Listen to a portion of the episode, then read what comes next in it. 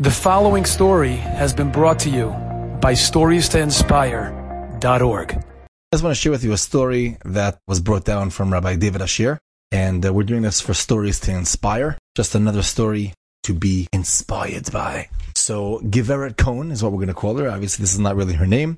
Giveret Cohen was a poor widow who lived in Elad with no real source of income. She had several children, and she struggled to raise them on her own. Very hard, very difficult. It's already difficult for the regular people, regular marriages. They both have jobs. Difficult. Was one day when her suffering became too much to bear. She traveled to the home of Chacham Ovadia Yosef. And there she was re- she was greeted by the Rav's Gabbai, and, and she begged and begged, said, Please, I am a broken spirited person, downtrodden. I need to speak to the Rav for a moment. I really need to get in. I don't know what the line is. I need to get in. So the Gabbai brought her in, and soon she found herself standing in front of Rabbi Yosef. She tried to open up her mouth to speak, but she couldn't. She was overwhelmed. A lot of times that happens. You get you like a, you have a whole plan what to say, and you burst out crying.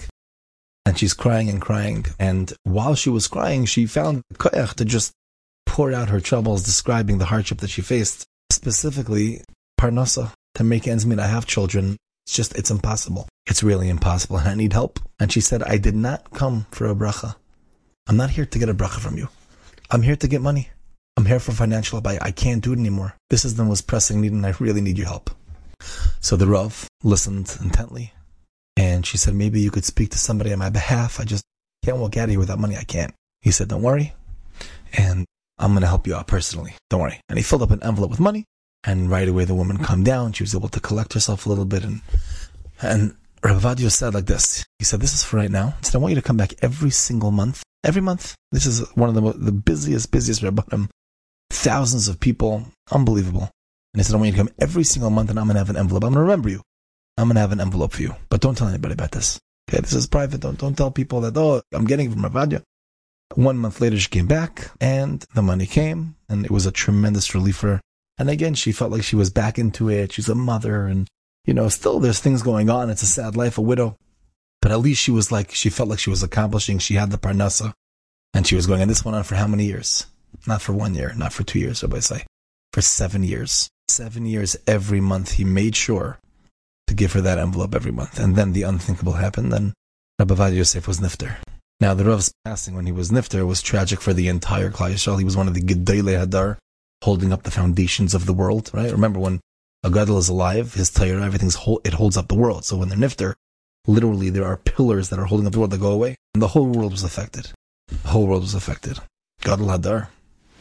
However, for her, it was like the impact was was not not not to be believed. Like, okay, now what? I have no other way to provide. It's not like I was working on myself these years, and that's what it, my, my support was. Now what am I do? What is what's going to be? And for a short while, her family again lived on the very very basics, and eventually it was impossible. After five months, she could not do it. She boarded a bus to Shalayim, and she went to his kever. And the same thing, she went there, she was about to start speaking, and she couldn't speak. She burst out crying. She said, I can't. I can't do it. Three hours. Three hours she cried and davened there. She finished the entire Sefer Tehillim.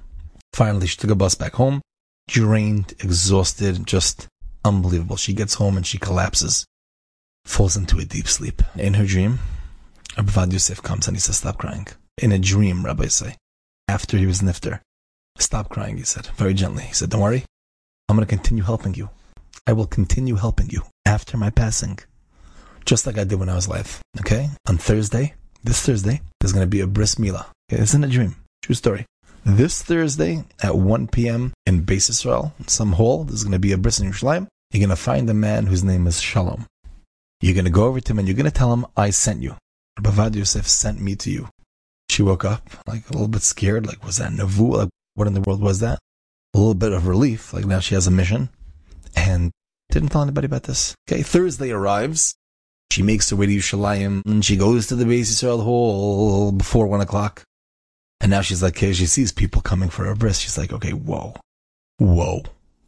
Like he, he knew about, clearly knew about the bris.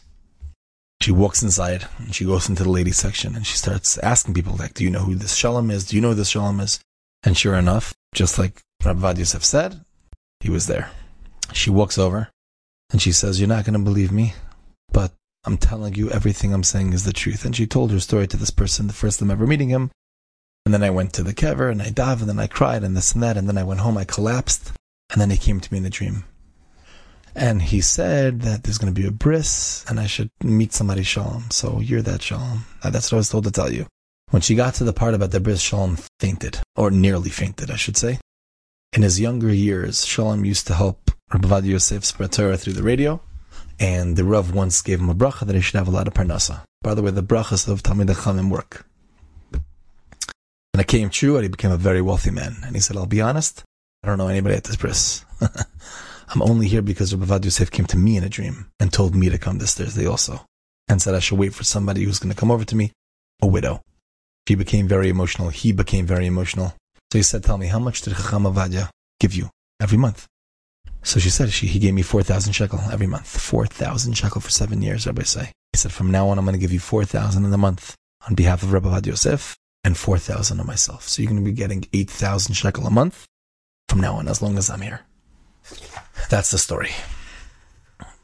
True story, Rabbi says. So what's the lesson here? There are so many lessons here. So many lessons. The first lesson is just the gadlus the gadlus of our Gedolim. They care about everybody.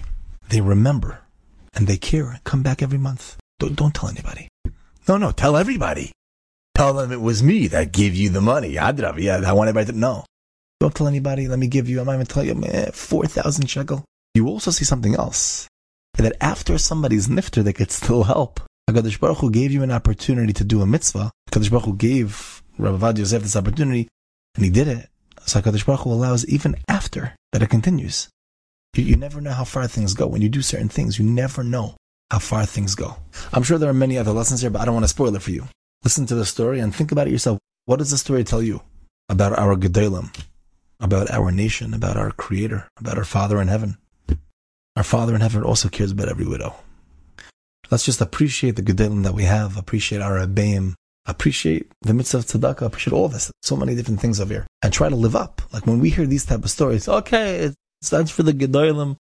No, that could be for you also. You could also do something small on a much small level. Be there for somebody. Call somebody once a month, right? Somebody that you know needs a call. If there's a widow that you could visit, go. Just do, do something small because you never know what where that could take you. What that mida keneged mida could be. Rabbi said when you have an opportunity, an opportunity to do a mitzvah, something in this world to bring more light to the world, jump on it. And if we all do this, who knows? Who knows what, could happen? Who knows how much the world could change? Who knows? Maybe the action that I'm doing will bring Mashiach. We always say this. You never know if that one thing you did is the thing that bring, brought Mashiach. Or the one thing you didn't do that you could have done could have brought Mashiach. So grab the opportunities that come your way. I say have a wonderful week. Enjoyed this story? Come again. Bring a friend.